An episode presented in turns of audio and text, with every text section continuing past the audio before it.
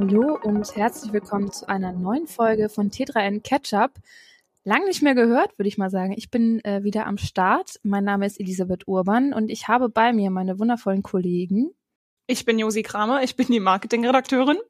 Und Caspar von Alberden. Äh, schön, dass du wieder da bist, Elli. Ja, hallo. Ich freue mich auch, dass ich äh, hier wieder an der Moderation sitzen darf und bin ganz gespannt auf die heutige Folge. Es wird ein bisschen persönlich. Es geht um Podcast-Mikros. Es geht um Neuerungen und so weiter. Wir freuen uns, äh, haben ein buntes Potpourri dabei und ähm, Podcast-Mikros habe ich gerade schon angesprochen. Damit würde ich sagen, starten wir mal. Es geht ganz geschmeidig rein in unseren Fail der Woche. Der Fail der Woche. Ja, und den hat Josi mitgebracht, ne? Was, du, du bist im Internet auf was gestoßen. Korrekt, korrekt. Ähm, ich treibe mich ja für, für mein Marketing-Ressort gerne mal auf Social Media ähm, rum. Natürlich nur für die Arbeit, nie privat. ähm, und da gibt es nämlich einen neuen Trend und das sind sogenannte Fake-Podcasts. Das heißt, auf allen Plattformen, wo so Kurzvideos kursieren, das heißt YouTube Shorts und TikTok und ähm, Instagram Reels, da gibt's so Videos, wo Menschen tun, als würden sie einen Podcast aufnehmen. Ähm, das heißt, sie sitzen da und äh, reden in ein großes Mikrofon, in ein Podcast-Mikrofon, manchmal sogar krass mit Schwenkarm, das heißt, sie können es dann verstellen und reden so an der Kamera vorbei, als würden sie halt gerade, ähm, als wäre das so eine so eine Behind-the-Scenes-Aufnahme von so einem Podcast. Und dabei reden sie ganz oft so, also ganz oft sind das so Lifestyle-Coaches, das heißt so diese Menschen, die ähm, dir was über einen Mindset erzählen wollen, dass du nur an Dinge hart genug glauben musst. Passives Einkommen ist ganz oft ein Ding. Ähm, teilweise auch so ähm, Menschen, die ihr OnlyFans promoten. Also, genau, oder halt so auch so Beauty-Geschichten. Ähm, so insgesamt geht's halt darum, dass sie am Ende viral gehen und dir am Ende irgendwas verkaufen wollen. Ähm, das Ding ist, die haben also ganz oft halt keinen Podcast. Also sie tun halt so, aber sie haben halt überhaupt keinen Podcast. Und ähm, man, man muss ja dazu sagen, warum das funktioniert, ähm, weil wenn man sich mit Podcasts ein bisschen beschäftigt, was ich beruflich ja nun mal machen muss, äh, da geht's ja ganz oft auch um Marketing und wie vertreibe ich meine Sendung und was muss ich so machen. Und der letzte Schrei, eigentlich seit ein, anderthalb Jahren, spätestens nachdem TikTok so groß wurde, ist, eine Sendung, wie wir sie hier aufnehmen, nicht nur per Audio aufzunehmen, sondern auch, ich meine, wir sehen uns ja, transparenter Podcast, ich bin gerade im Homeoffice und euch beiden zugeschaltet. Wir sehen uns über ein digitales Tool und wir könnten das Video einfach mit aufnehmen und dann würde das äh, einfach eine Videospur zu dem Podcast sein und wir würden das dann in kurzen Schnipseln, wenn ich jetzt irgendwas Lustiges erzähle, einfach in die Socials reinschneiden als Werbung für den Podcast. Das ist genau. so der Marketing-Trend seit seit eben ja seit anderthalb Jahren würde ich fast sagen. Ganz kurz eine Beschreibung vielleicht. Also ähm, wenn ihr uns sehen würdet, dann würdet ihr Josie und mich sehen, wie wir nebeneinander in unserem Podcast-Studio sitzen mit Headset und ihr würdet aber auch Kasper eben im Homeoffice sehen mit einem großen Mikrofon, das genau. entsprechend seriös wirkt wohl. Genau. Und ja. das Ding ist, dass diese, dass diese Aufnahmen, diese Behind the Scenes, also dieses, ähm, das sieht halt authentisch aus. Also das sieht halt wie ein tatsächlich konkreter Einblick aus, als würde man die Leute da ganz nah erleben. Das sieht halt aus, als wäre es nicht gestellt, aber ganz oft sind diese Aufnahmen sehr wohl gestellt damit soll halt suggeriert werden, jemand ist gerade so wichtig, dass diese Person in einem in einem Podcast auftaucht. Also beispielsweise, wenn wir uns in, im T3 Interview Podcast-Gäste holen, dann sind das ja meistens auch Menschen mit einer gewissen Expertise. Das mhm. heißt, wenn die was sagen, können wir denen zu einem gewissen Grad halt vertrauen. Und ja. das wird da halt suggeriert. Leute haben eine Expertise und sind deswegen in einem Podcast.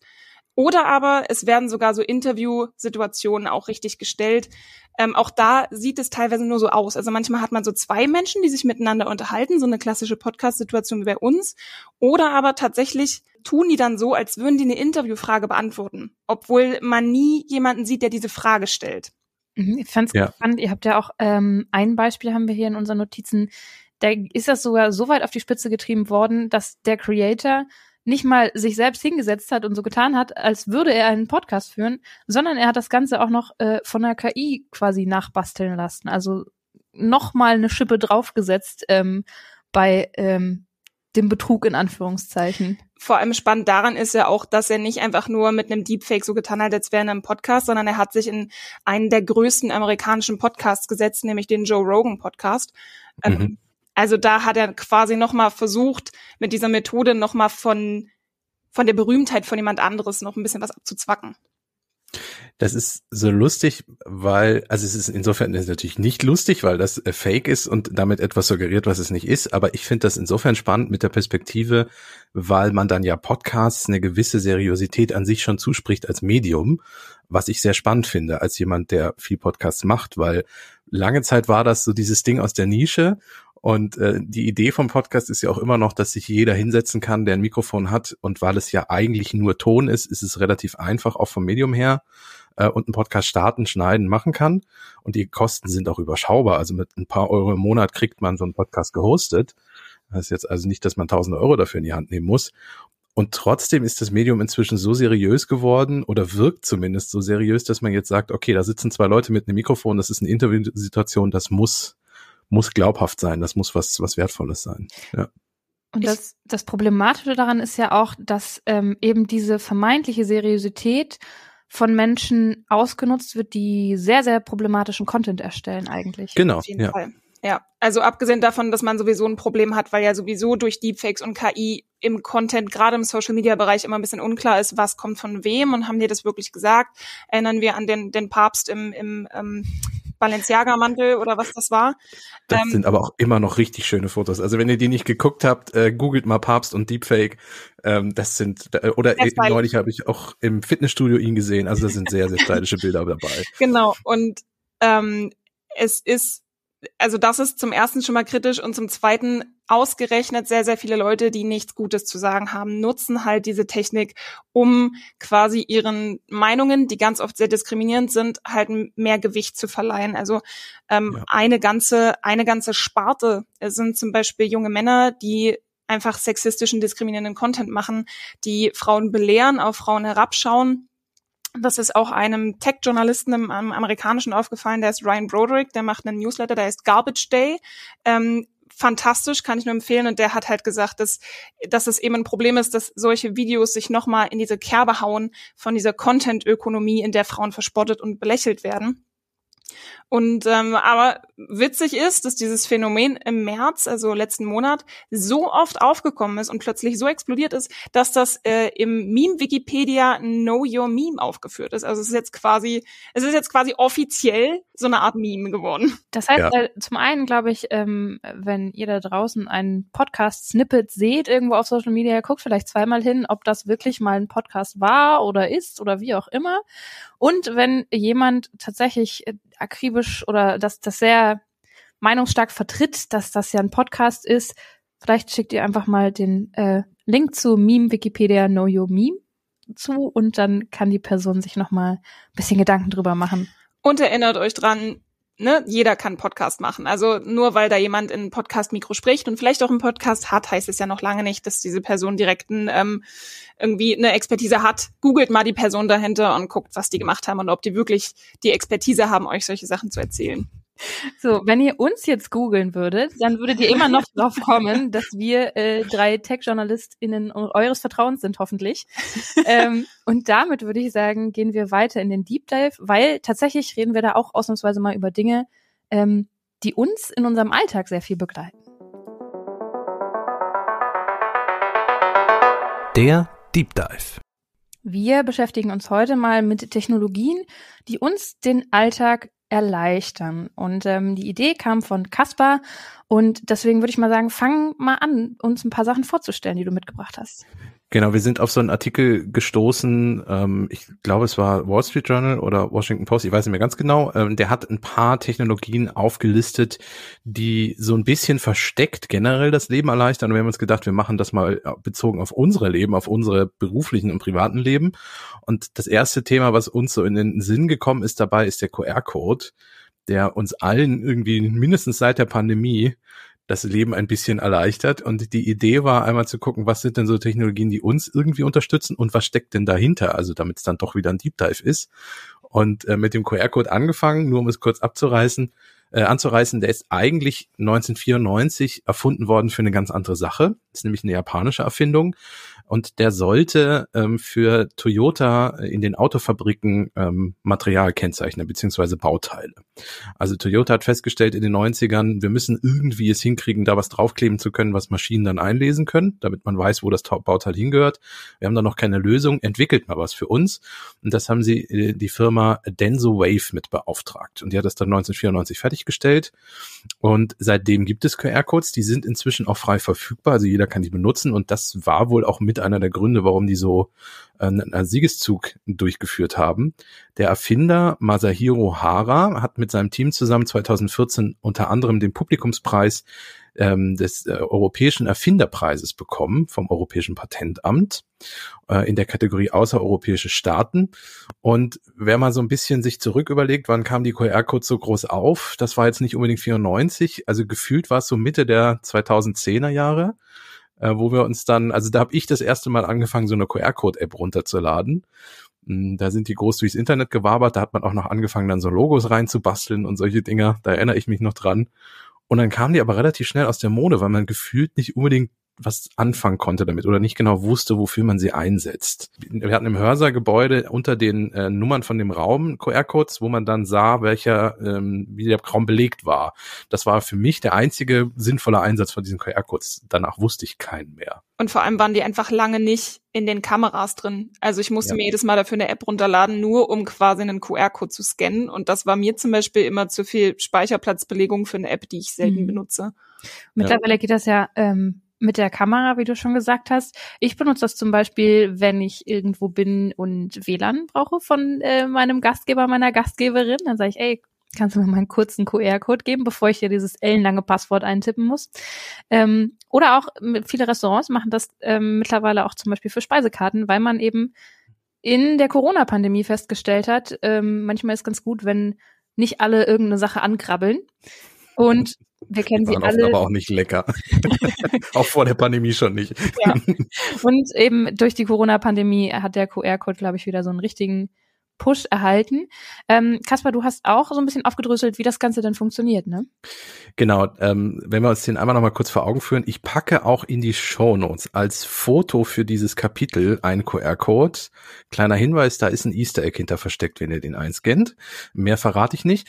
Ähm, aber dann seht ihr nochmal so einen QR-Code vor, vor euren eigenen Augen quasi, wenn ihr die Podcast-App reinguckt. Ähm, da sind ja ähm, drei schwarze Kästchen in, von den vier Ecken, sind drei mit so schwarzen Kästchen ausgestattet. Die geben geben die Orientierung dieses Codes aus. Und äh, damit einfach das, die Kamera, die Handykamera genau weiß, äh, in welche Richtung man den einscannt. Und dann sind das ja lauter kleine schwarze und weiße Kästchen, also ein binärer Code. Im Grunde Einsen und Nullen.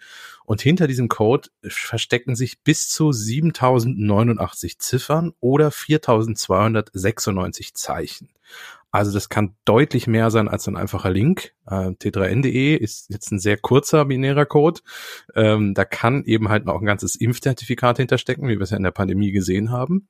Ja, einen sehr kurzen Liebesbrief könnte man da auch abspeichern. Und einen sehr kurzen Liebesbrief, genau. oder, oder sogar äh, so einige T3N.de News. Äh, ja. Also ein Printartikel würde nicht reinpassen, aber eine News würde reinpassen.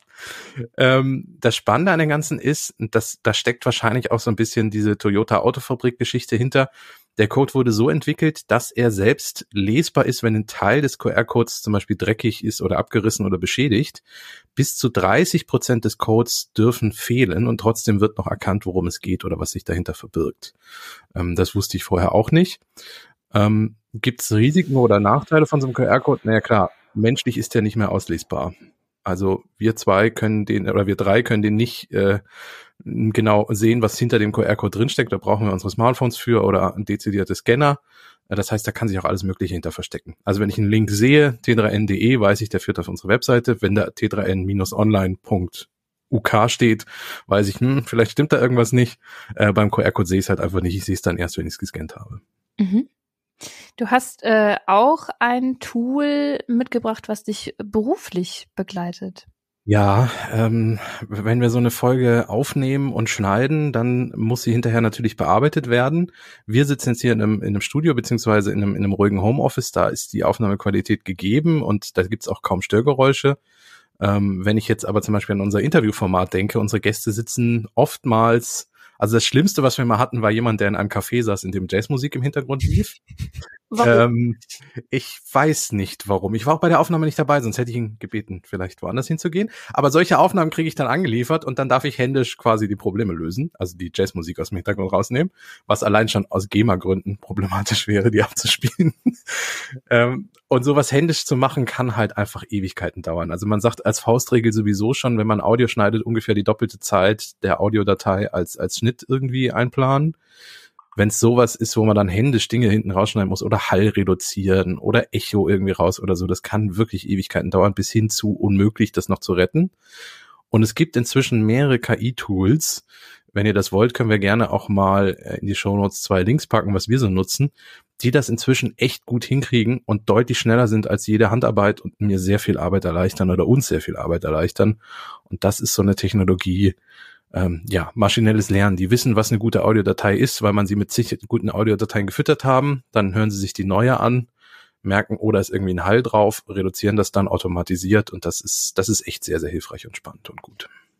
Ja, ich würde sagen, wir ähm, bleiben mal noch im beruflichen Kontext. Ähm, ja.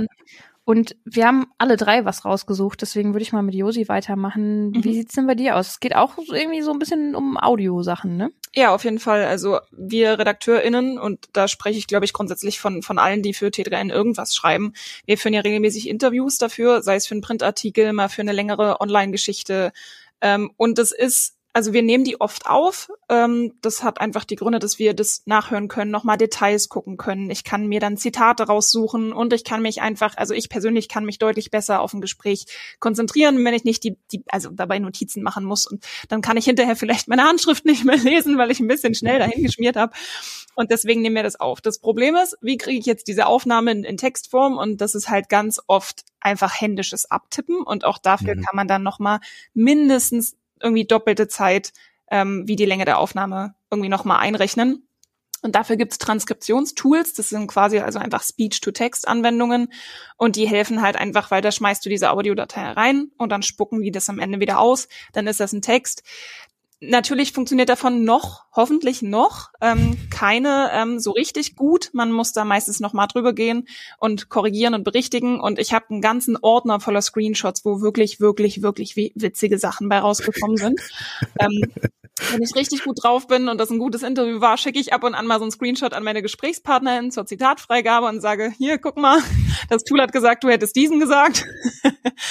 ähm, ja, und da sind so Speech-to-Text-Anwendungen super gut, weil das ist auch einfach super viel händische Arbeit, die da einfach abgenommen wird.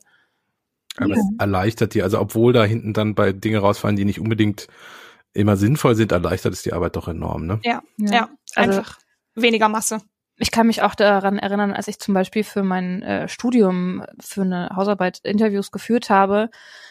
Das waren einstündige Sachen und ähm, uiuiui, ich war ganz froh, ähm, dass ich A, gute Freunde hatte, die mir beim Tippen geholfen haben und B, auch so ein paar Probeversionen damals mir noch von solchen Transkriptionssachen geholt habe.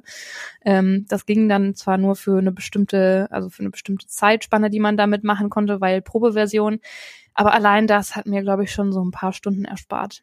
Und vor allem, ähm, ich weiß nicht, wie es euch damit geht, aber ich, für mich ist Transkribieren auch immer noch mal besonders ätzend, kann ich sagen, weil ich, weil mich die Aufgabe so unfassbar langweilt, weil ich habe das hm, Interview ja. ja schon geführt. Es ist ja nicht mehr spannend. Ich weiß, was die Leute sagen. Ich weiß, was ich gesagt habe. Ich möchte das eigentlich nicht alles nochmal abtippen. Ja, und ja. man muss sich ja dabei auch immer selber noch dreimal hören, ja. man das wieder abspult. Wir sind äh, im Bereich der Zeitersparnis und da geht auch so ein bisschen mein Tool, das ich mitgebracht habe, mit rein, beziehungsweise die Technologie. Und zwar geht es um RSS Feeds. Die sind so ein bisschen auch wie die QR-Codes von Caspar in den 2000ern, so 2005 rum, groß geworden, aufgekommen. Es gab sie schon davor, aber so in den 2000ern hatte plötzlich jeder einen Blog und ähm, irgendwie war alles auf Blogs. Ich erinnere mich, dass auch äh, aus meiner Bubble so ein paar Leute Blogs hatten. Und da war natürlich die Idee, wie kann man denn Neuigkeiten von Blogs, von Websites und so weiter möglichst kompakt ähm, quasi mitgeteilt bekommen. Ne? Also ich muss jetzt möchte jetzt nicht jeden Tag diese Seite öffnen und reingucken, ob da was Neues drin ist, sondern ich möchte ja oder die fünf Seiten. Also, genau, genau, genau ja. sondern ich möchte irgendeinen Platz haben, wo das gesammelt ist. Und hier kommt RSS ins Spiel. RSS ist erstmal äh, ein Dateiformat, das Rich Site Summary. Ähm, und aus diesen Dateiformaten oder aus diesen Dateien kann man dann einen sogenannten RSS-Feed machen. Ähm, und diese RSS-Channel, ähm, die dann im Feed landen. Also ich kann bei jeder Webseite, die das hat, kann ich diesen Channel auswählen und sagen, ey, ich möchte davon bitte alle Neuigkeiten irgendwie in meinem Feed haben. Ähm, und das ist quasi ein Abo für alle Inhalte, die regelmäßig irgendwie aktualisiert werden. Wenn ich also diesen Channel abonniert habe, dann sucht der Client ähm, in regelmäßigen Abständen beim Server von dieser Website nach Aktualisierungen im RSS-Feed. Und ich sehe dann in meinem Feed ähm, auf einen Blick, was es da Neues gibt. Also zum Beispiel gibt es eine neue Folge T3N Catch-up oder hat Google irgendeine ganz tolle Pressemitteilung veröffentlicht, die mich jetzt interessiert. Ähm, es gibt zum einen in den meisten Browsern, ähm, also Firefox, Internet Explorer und wie sie alle heißen, gibt es meistens die Möglichkeit, sich da so einen ähm, RSS-Feed zu erstellen und das zu abonnieren. Ähm, es gibt aber auch Browser-Add-ons, die ähnlich funktionieren, also Feedreader, wo man dann einstellen kann, ich möchte von der New York Times und von T3N und vom, keine Ahnung, Landwirtschaftsmagazin, was auch immer, äh, regelmäßige Updates haben und ähm, dann wird einem das in den Feed gespült quasi und man kann einfach morgens einmal kurz drüber gucken, sieht, äh, welches Mehrwerk besonders fantastisch ist, dass Elon Musk mal wieder irgendwas bei Twitter angestellt hat und ähm, was so in den USA gerade politisch abgeht, kann die Überschriften scannen, sagen, ah, da möchte ich mehr lesen, draufklicken, kommt auf die Seite und so bekommt man einen ganz guten Überblick ähm, über das Geschehen in dieser großen, weiten Welt. Also ich nutze zum Beispiel Feedly oder auch Reader mit Doppel-E geschrieben. Das sind zwei Apps, die genau diese RSS-Feeds sammeln. Also zum Beispiel jetzt für Catch-up, wenn wir uns äh, überlegen, was ist denn unsere, was sind denn unsere Themen? Was sind denn, was ist denn so ein Feld der Woche, ein Netzfundstück oder was auch immer? Ähm, Habe ich zum Beispiel 30 Quellen äh, einfach mit RSS-Feeds, die in diese App reinlaufen und ich sehe dann auf einen Blick diese 30 Seiten und was die so gepostet haben an Tech News und muss nicht es würde einfach zehnmal so lange dauern, muss nicht jede dieser 30 Quellen einzeln ansteuern, mir einmal angucken, was die so gemacht haben, überlegen, ob ich das brauchen kann oder so, sondern es landet halt alles in diesen Apps drin. Ähm, und, und die zweite Sache zu RSS-Feeds, warum das als Technologie auch so wichtig ist, ohne die würde es Podcasts in dem Sinn auch nicht geben. Weil das ist die gleiche Idee. Also man nimmt eine Audiodatei, sammelt, packt die auf den Server und dann gibt ein RSS-Feed aus, Achtung, da ist eine neue Audiodatei und dann landet das zum Beispiel in der Apple Podcast App oder bei mir, ich nutze Pocketcasts. Alle Podcasts, die ich abonniert habe, landen dann in dieser App drin und ich kann sie da gesammelt hören. Ich muss nicht jeden einzelnen Podcast anklicken und gucken, oh, gibt's denn eine neue Ketchup-Folge, gibt's was Neues von Fest und Flauschig und so. Wobei, nee, das ist eine Ausnahme, da kommen wir gleich noch zu. Äh, und dieser RSS-Feed, ähm, der macht das deutlich einfacher und ist halt, wie gesagt, die Grundlage. Problem bei Podcasts, es gibt so Dienste wie Spotify, die einfach keinen RSS-Feed erzeugen, weil sie das bei sich alles behalten wollen. Ähm, und das ist also der große Kritikpunkt an so großen Plattformen, die das dann auf den eigenen Servern irgendwie noch haben wollen. Ich kann es in meine Podcast-App nicht reinkriegen, weil es schlicht keinen RSS-Feed gibt. Und damit gibt es sogar Kritiker, die sagen, eigentlich ist das dann nicht mal ein Podcast, was da läuft, weil es fehlt halt diese Grundlage, diese technische. Mhm. Und ich finde grundsätzlich diese Feedreader alle auch deutlich übersichtlicher. Also ähm, ich habe zum Beispiel immer bei Feedly eine Ansicht, das ist tatsächlich einfach nur eine Liste, ohne Bilder, ohne alles, nur mit Überschriften. Ich sehe dann das Medium, ich sehe die Überschrift, kann kurz scannen und dann habe ich nicht irgendwie bei Google News irg irgendwelche Karusselle, wo ich durchswipen muss, irgendwelche großen Bilder, kleine Bilder, Google Discover, irgendwelche großen und kleinen Kacheln, und, sondern ich habe einfach eine Liste. Und dann kann ich sagen, das ist spannend und das nicht und das nicht und dann bin ich auf dem neuesten Stand. Ja, und ich finde, das hilft eben tatsächlich sehr, wenn man einmal festlegt, so welche Bereiche interessieren mich, welche Medien ähm, berichten darüber, was möchte ich, also worüber möchte ich regelmäßig informiert werden. Und dann hat man nicht das Gefühl, dass man in diesem Grundna Grundrauschen des Internets und der, der globalisierten Welt irgendwas übersieht, in Anführungszeichen, sondern du hast deine Liste und hast die einmal kuratiert und zack, legt das quasi wie so ein Abo-Dienst ähm, immer schön in deinem Briefkasten. Du kannst dich auch nicht ablenken, weil es sind ja nur die Medien drinne, die, ähm, stimmt, die, stimmt, die ja. du ausgewählt hast. Also ganz oft sind ja bei gerade so bei Medien-News-Geschichten versucht dir Google ja immer noch was anderes reinzuschmeißen. Ähm, ja, oder bei Twitter kommen irgendwie Ja. Bei Twitter kommen noch zig andere Themen, die dir um die Ohren fliegen oder so. Ja. Oder Elon twittert wieder oder lässt das W weg bei. Oder macht irgendein ja. neues Logo rein. Ja, ähm, lasst uns nicht bei Elon Musk hängen bleiben. Ähm, Nein, wir sagen, nicht. wir gehen in den privaten Bereich tatsächlich, äh, weil wir haben jetzt viel über berufliche Erleichterungen gesprochen und auch so ne, so harte Themen, wie Wissensvermittlung und äh, Zeitsparen und so. Was macht ihr denn so privattechnologisch? Ja, ich habe mal überlegt für mich, ist in letzter Zeit eine App wieder aufgefallen, die ich äh, gerade wieder für mich entdeckt habe. Und zwar ist es ist, ist mir fast ein bisschen unangenehm, aber es geht ums Tanken, also um das Verbrennen von fossilen äh, äh, Dingen. Also, solange ich mir noch kein Elektroauto leisten kann, muss es noch so funktionieren. Ähm, und da habe ich eine ganz klassische Tank-App. Und jetzt denkt man erst Moment, naja, gut, meine Güte, herzlichen Glückwunsch. Das ist jetzt keine wirklich beeindruckende Technologie. Und dann ist mir aber eingefallen, dass die, die ich nutze, vor allem durch Big Data profitiert und aufzeigt, wieso Big Data so spannend ist. Äh, und zwar hat diese App einen Knopf, der heißt jetzt tanken, ja oder nein im Grunde. Also ich gehe auf die Tankstelle drauf und dann zeigt sie mir an grün, kannst jetzt tanken, ist gerade günstig. Gelb, na, warte noch. Oder rot, tanke jetzt bitte nicht. Das ist der höchste Preis in mehreren Stunden. Äh, und da steckt ganz viel dahinter. Also da wird einmal äh, reinberechnet ähm, die Tages- und Uhrzeit. Es werden historische Daten reinberechnet, wie wann war die Tankstelle die letzten Wochen wie teuer. Ähm, Feiertage fließen mit rein, ob es irgendwelche besonderen Ereignisse gibt, weiß ich nicht, zum Beispiel Berlin-Marathon oder so. Ähm, das fließt alles mit in diese Big Data-Geschichte rein und danach prognostiziert die App einen Preis und guckt in die Zukunft, wie der Preis wahrscheinlich die nächsten drei, sieben oder 24 Stunden aussieht, kann sogar bis zu mehrere Tage vorausrechnen und eine Prognose abgeben und anhand deren dann festlegen, jetzt ist es gerade für dich am besten zu tanken oder eben nicht. Und das ist so ein ideales Beispiel, wie Big Data funktioniert und warum das so spannend ist, so möglichst viele Daten irgendwie einzusammeln und am Ende eine Prognose auszuspucken. Deswegen die Tank-App. Mhm. Ja, ich finde das tatsächlich auch eine, eine, also du hast ja gesagt, so das klingt so banal und das hatten wir jetzt zum Beispiel auch mit RSS oder mit, mit Transkription oder so. Das, das sind Technologien, die banal klingen. Ich mache gleich was auf, was noch banaler klingt, ähm, tatsächlich. Aber sie sind quasi die Hidden Champions im Alltag, weil auch Big Data zum Beispiel, ganz, ganz viele Anwendungen, die wir benutzen, auch so, wenn du auf Google guckst und dann werden dir Stoßzeiten im Geschäft oder sowas angezeigt. Ja. Ähm, da steckt das ja alles mit dahinter. Und vor allem können wir uns ja auch einfach kein Leben mehr ohne diese Technologien vorstellen. Ja. Ja.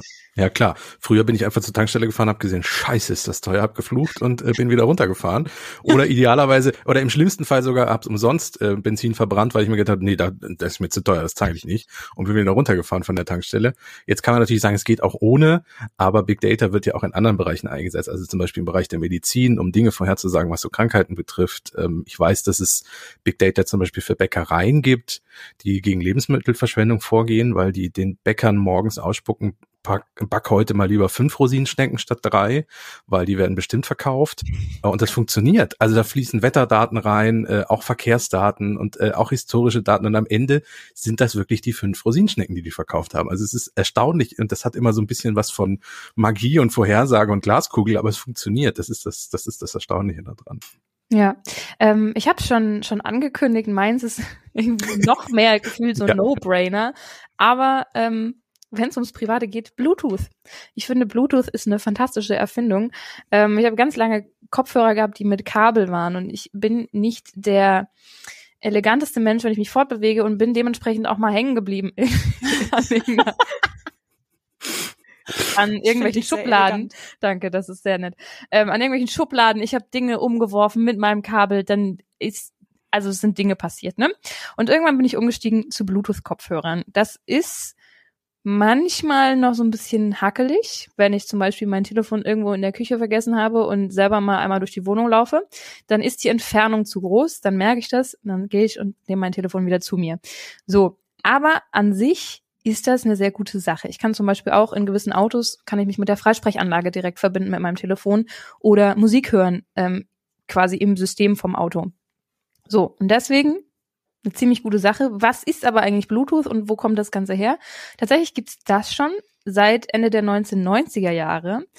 Und ähm, das ist ein Funkstandard, der ähm, eben Ende der 1990er Jahre von der Bluetooth Special Interest Group entwickelt wurde. Zu den Gründungsmitgliedern damals gehörten äh, Ericsson, äh, Nokia und Intel. Und die Grundidee war, ähm, dass man eben verschiedene Geräte auf eine kurze Distanz mit einem Funkstandard verbinden kann. Ähm, diese Geräte bauen untereinander eine 2,4 Giga Gigahertz Funkverbindung auf und können danach Daten übertragen. Geht zum Beispiel eben nicht nur mit Musik, sondern auch Bilder oder kleine Dateien.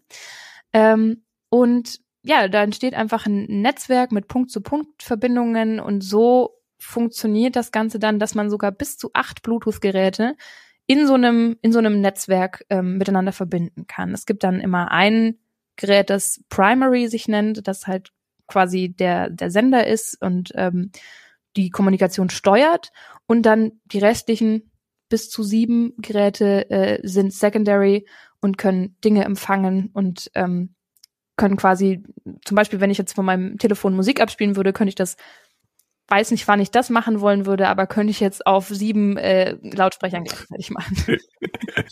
genau. Und ähm, ich habe noch ein paar Fun Facts mitgebracht. So Bluetooth. Es gibt ja Menschen, die das ironischerweise im Deutschen als Blauzahn bezeichnen. Und das ist vollkommen korrekt, weil ja. ähm, Bluetooth nach dem dänischen König Harald Blauzahn benannt wurde. Ähm, also er heißt natürlich nicht wirklich Blauzahn, sondern das dänische Äquivalent dazu. Aber ähm, dieser Harald ähm, ist schon im Jahr 1900, äh, im Jahr 910 auf dieser Erde unterwegs gewesen und war König und hat äh, Teile von Norwegen und Dänemark vereint. Und da kam so die Idee her, der hat das zusammengebracht. Wir wollen auch Dinge zusammenbringen, nämlich Geräte. Ähm, und deswegen dieser Name. Und ihr kennt wahrscheinlich alle dieses ähm, Bluetooth-Logo, was man oben am Handy zum Beispiel aktivieren kann. Das sind einfach Runen ähm, und das ist die sind die Initialen des Königs, also H und B. Und ähm, ja, fand ich sehr spannend. Wusste ich bis jetzt auch noch nicht, bis zur Vorbereitung dieser Folge. Ich dachte, es wäre immer einfach ein hässliches B. Ja, ich. Ja, ja das ist, ist ich echte, mir echte Runen. gestellt tatsächlich. Und ähm, deswegen ist es so simpel und so allgegenwärtig, aber für mich irgendwie auch so eine kleine Hidden Champion Technologie die, die Technologie scheint sich auch wirklich inzwischen auf Audio so ein bisschen eingeschossen zu haben. Also du sagtest ja schon, dass auch andere Dinge gehen, aber wenn ich mal so überlege, wofür wir es im Moment einsetzen, äh, ich habe gerade Bluetooth-Kopfhörer auf. Ähm, Bluetooth ist ganz oft irgendwelche Audiogeschichten mit dem Auto, wie du auch erzählt hast.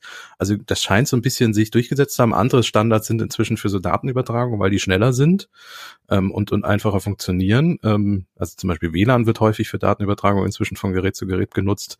Ähm, solche Dinge. Und ich weiß noch, vor Bluetooth die Funkkopfhörer, die waren eine Katastrophe, weil du gerade sagtest, wenn du, wenn du dein Handy in der Küche liegen lässt und gehst, äh, dann funktioniert das immerhin noch ein, zwei Räume lang und auch durch Wände durch. Ich weiß noch früher, ähm, wenn du da Sender und Empfänger, wenn da auch nur ein Blatt Papier zwischen war, war es vorbei. Also diese, die, du musstest den immer im Regal so ausrichten, dass du genau irgendwie da sitzt. Das war eine Katastrophe. Und dann war der aber auch, wenn du nicht wirklich saßt, ging der Empfang auch immer weiter runter, bis er dann ganz weg war. Bluetooth ist ja dann irgendwann einfach ganz weg. Also es, es hat schon, hat sich weiterentwickelt, hat was gebracht und auch Bluetooth wird ja weiterentwickelt. Also es ist ja jedes Jahr fast gefühlt ein neuer Standard draußen. Äh, und dann wird die Frequenz, äh, die Reichweite wird auch immer höher, was den Bluetooth betrifft. Erinnert also vielleicht kannst du in zwei Jahren durch die ganze Wohnung laufen. Erinnert ihr euch noch an so Infrarotübertragungen auf dem Schulhof, wo man sein Handy noch so mit einer Buchse an die andere da so. Ja, ja, ja, ja. Ich habe auch vor allem bin auf Bluetooth umgestiegen, weil ich auch einfach ein ganz schlechtes Kabelmanagement habe. Also ich habe so eine Schublade zu Hause, da sind alle Kabel drin und wenn ich ein Kabel brauche, habe ich ein Problem, weil das finde ich halt in diesem Kabelboost nicht. Apple, man munkelt ja, dass das nächste iPhone überhaupt gar keine Anschlüsse mehr hat, aber da reden wir dann drüber, wenn es soweit ist. Oh je. Äh, du hast jetzt deine, deine Kabelorganisation angesprochen, mhm. Josie. Mhm. Und ich habe schon gesehen, bei deinem Tool geht's auch um, also jetzt nicht um Kabel, aber um andere Organisationen. Korrekt. Ähm, ja, also bei mir geht's auch so ein bisschen um so Basic-Kram, nämlich um, eine, um To-Do-Apps, die Gamification nutzen. Und beide Sachen an sich sind ja schon alt ähm, und auch zusammen sind sie, glaube ich, jetzt keine Neuheit, aber halt eine Sache, die mir super geholfen hat. Ähm, To-Do-Apps finde ich, also ich bin, vielleicht um das vorauszu, ich habe ein Problem mit, ein kleines Problem mit Organisation. Also ich bin meistens jemand, ich habe ein sehr komplexes System aus einem Wandkalender und einem Taschenkalender und einem Handy mit Handykalender und überall stehen auch To-Dos drin. Und ich bin immer sehr schnell gelangweilt von Orga-Gedöns, weil ich habe dann immer das Gefühl, das engt mich irgendwie ein und das darf dann nicht langweilig sein, weil wenn es langweilig ist, dann benutze ich das nicht mehr. Ähm, To-Do-Apps sind, finde ich immer gut, ähm, weil ich habe eine, die kann ich sowohl im Browser einfach aufrufen über eine URL und dann logge ich mich da ein und dann habe ich meine mein komplettes mein Überblick. Ich habe das auch ähm, als App, das heißt vor allem längerfristige Sachen kann ich mir da einfach jederzeit irgendwie eintragen, wenn ich mein Handy oder irgendeinen Laptop oder irgendeinen Computer da habe. Ähm, ja, und das Ding ist, diese, diese App benutzt halt Gamification. Quasi kurz, was ist Gamification? Das heißt einfach nur, dass man irgendwas zu spielen macht, was eigentlich gar kein Spiel ist. Das macht man tatsächlich sehr viel bei Kindern. Also wenn du zum Beispiel nicht sagst, hey, räum dein Zimmer auf, sondern okay, wir machen jetzt ein Wettrennen. Wer von uns hat die meisten Sachen weggeräumt? Zack, Gamification. Du hast irgendwas zu einem Wettrennen, zu einem Spiel gemacht. Und das animiert Leute halt einfach. Übrigens auch ähm, ganz oft im Marketing benutzt. Und diese App, die ich habe, macht quasi aus To-Dos kleine Quests. Das heißt, wenn ich eine To-Do abhake, kriege ich dafür Gold, ich kriege dafür Erfahrungspunkte, ähm, ich kriege dafür Mana und ich habe einen kleinen Charakter und dieser Charakter, der kann auch hochleveln, eben mit diesen Erfahrungspunkten. Da kann ich eine Klasse auswählen. Bin ich ein Heiler, bin ich eine, eine, eine Schurkin, bin ich irgendwie eine Kriegerin ähm, und damit habe ich dann auch verschiedene Fähigkeiten. Es gibt dann so große Quests, da kann man sich so in kleinen Gruppen zusammenfinden und jeder mit seinen täglichen Aufgaben kann dann quasi diese Monster besiegen. Ähm, es gibt da Haustiere, Reittiere, coole Kostüme und das funktioniert halt unfassbar gut für alle Menschen, die halt mit, mit dieser klassischen Organisation eben so ein kleines bisschen ein Problem haben.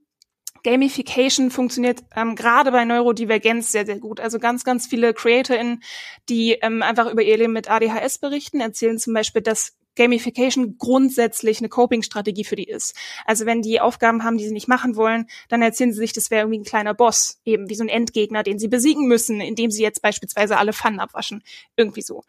Ähm, und auch das Ding ist halt, dieses Spiel belohnt dich für noch so kleine Aufgaben. Du kannst ja auch ähm, quasi, es funktioniert auch so ein bisschen als Habit-Tracker, also als ähm, da kannst du tracken, wie du gute Gewohnheiten umsetzt oder ähm, schlechte Gewohnheiten dir abgewöhnst. Und auch wenn du, wenn du dir einstellst, wenn du ein Problem damit hast, genügend Wasser zu trinken, dann kannst du dir einstellen als Gewohnheit, ein Glas Wasser trinken und dann kriegst du dafür ein kleines bisschen Erfahrungspunkte, wenn du dir einträgst, ich habe gerade ein Glas Wasser getrunken.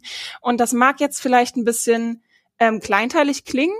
Ähm, ich bin schon durch mehrere depressive Episoden durch und gerade dieses Belohnungssystem für kleine Sachen hilft unfassbar, wenn du, wenn du einfach keine Motivation hast, keine Energie hast und vor allem keinen Antrieb hast, um Dinge zu tun. Ähm, und da hat mir quasi durch meine depressiven Episoden hat mir diese App unfassbar geholfen, einfach durch die Grundlagen zu kommen. So, das ist, das ist manchmal einfach nicht so einfach. Und da hilft Gamification eben unfassbar. Ja, ich finde, wir haben da einen, einen sehr hübschen Umriss jetzt gemacht, um so kleine Dinge, die uns den Alltag erleichtern, sei es privat, sei es beruflich. Ähm, und, und wir ärgern uns immer ganz, ganz oft, finde ich, über Dinge, die nicht funktionieren. Also Drucker oder WLAN oder. Die sind aber auch Endgegner-Drucker. Ja. Ich habe hier unter dem Tisch einen, der stehen, der überhaupt nicht mehr machen möchte, also nicht mal mehr angeht. Ne, also ich habe mich neulich über meine Banking-App aufgeregt, ähm, weil ich daran irgendwie verzweifelt bin. Aber es gibt eben auch Dinge, die uns im Alltag begleiten und mit denen wir eigentlich meistens ganz zufrieden sind. Und ich finde, das war ein sehr, sehr schöner Deep Dive diesmal. Voraussetzung, damit das alles bei uns klappt, ist natürlich, dass wir überhaupt uns im Internet aufhalten können und rumtreiben. Und da kommen wir jetzt zu unserem Netzfundstück.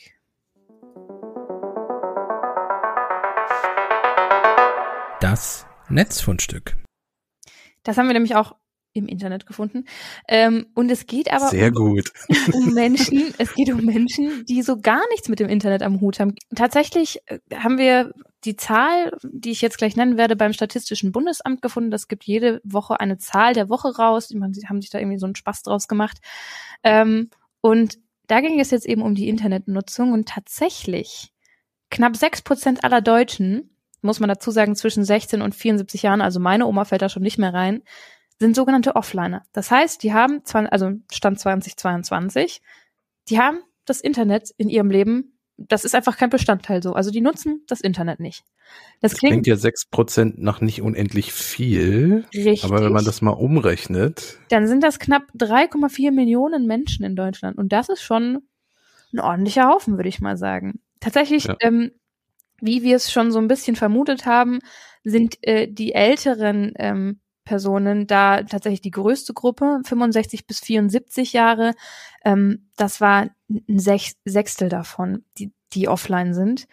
Ähm, bei 45 bis 64 haben 5 Prozent das Internet noch nie genutzt. Bei den unter 45-Jährigen gab es dann noch 2 Prozent offline. Also es ist tatsächlich eine Sache, die mit dem Alter so ein bisschen vielleicht zu tun hat. Wenn man mal einen Blick in die EU wirft, sind wir so irgendwo im Mittelfeld. Durchschnittlich ähm, waren sieben Prozent der EU-BürgerInnen noch nie im Netz. Bei den skandinavischen Ländern, aber zum Beispiel auch Irland, Belgien, Luxemburg und so weiter, ähm, da ist die Zahl deutlich niedriger. Ähm, da reden wir von vier Prozent Offlinern. Und andere sind ein bisschen hinter Deutschland, Griechenland zum Beispiel, Portugal mit 14 Prozent Offlinern, Kroatien, Bulgarien 13 Prozent. Genau. Und äh, tatsächlich ist es, wenn man sich das mal so überlegt, also für uns gehört das ja komplett zum Alltag. Aber im weltweiten Vergleich, ähm, wenn man sich das mal anschaut, laut Schätzung der Internationalen Fernmeldeunion der Vereinten Nationen waren im Jahr 2022 rund 34 Prozent der Weltbevölkerung offline. Das sind 2,7 Milliarden Menschen. Ja, also es ist einfach ein Riesensprung zwischen unserer digitalen Welt, in der wir drei ja nun definitiv leben. Und ich nehme auch an, viele unserer Hörerinnen und Hörer, weil sie zum Beispiel einen Podcast hören, was ja schon sehr internetaffin ist, ähm, dann einfach daneben 2,7 Milliarden Menschen, die noch nie im Internet waren oder zumindest keinen Zugang zum Internet haben. Das ist ja auch ein wichtiger Punkt, den man nicht vergessen darf. Ich habe hier gerade über Glasfaser mich beschwert. Äh, viele Menschen wären froh, wenn sie die alte Kupferleitung, die ich hier rumfliegen habe, wenigstens hätten ähm, weil selbst das nicht vorhanden ist. Also ja, das, das, das darf man nie aus dem Blick verlieren. Und ich, ich finde auch, wenn man etwas in Deutschland anpackt, wir, wir meckern ja oft über die fehlende Digitalisierung und ich finde auch, dass das immer ein Punkt ist, den man nicht unterschätzen darf, weil wir mit der Digitalisierung in vielen Bereichen auch einfacher werden. Man darf aber diese sechs Prozent eben nicht vergessen. Also es ist jetzt nicht so, dass morgen alle Banken äh, die normalen Überweisungsträger einfach aufgeben dürfen. Dann schließen wir mindestens sechs Prozent der Menschen aus, wenn nicht gar noch mehr, weil Online-Banking ja auch von denen, die Internet machen, nicht alle machen. Ähm, da weiß ich noch, ich, weil ich bin ähm, im Internat gewesen vier Jahre lang und bin zweimal die Woche Zug gefahren. Wie vielen Omas ich ähm, Fahrkarten gekauft habe an Automaten. So ja. nicht mal irgendwie digital, nur Automaten, einfach weil sich die Benutzungsoberfläche geändert hat. Also das ist, finde ich, bei das, das wird immer nur so danach gedacht. Also zuerst wird immer alles digital gemacht und dann wird immer so ein bisschen vergessen zu sagen, ja gut, aber wie holen wir, wie kriegen wir das hin, dass es alle auch benutzen können? Nicht nur, dass es da ist. Ja. Ja, das, ich würde sagen, das ist die Moral aus der Zahl, die wir heute hier vorgestellt haben. Vergesst die sechs Prozent nicht, ähm, weil viele es einfach auch nicht, nicht können oder keinen Zugang haben oder schlicht nicht mehr lernen wollen, was ich auch verstehe. Also ich ja ich bin ja auch schon an dem Punkt, wo ich bei vielen Social Media Apps sage, nee, mach das gern mal ohne mich. Es ist, äh, ja, ich auch. Ich, ich bin froh, dass ich mein Instagram habe. Ja. Da, da empfehle ich dir so einen gewissen Text zur digitalen Mündigkeit. Ja, ähm, ja. Äh. Kleiner Querverweis an dieser Stelle. Josi hat schon wieder eine Sprung, also eine Rampe für mich geworden, ein Sprungbrett in das nächste Thema. Es, es läuft wie geschmiert heute kurz, kurzer Disclaimer, man, man sieht gerade Josephine neben mir jubeln über diese Rampe. Ähm, und damit würde ich sagen, rutschen wir ganz, ganz schwungvoll in den letzten Teil unserer Sendung und zwar zur guten Nachricht.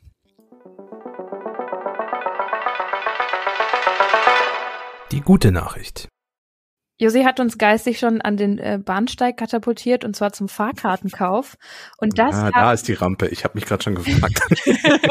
das haben ganz, ganz, ganz viele Leute gemacht in den vergangenen Tagen und zwar ähm, beim 49-Euro-Ticket. Ja, dem Nachfolger des 9-Euro-Tickets.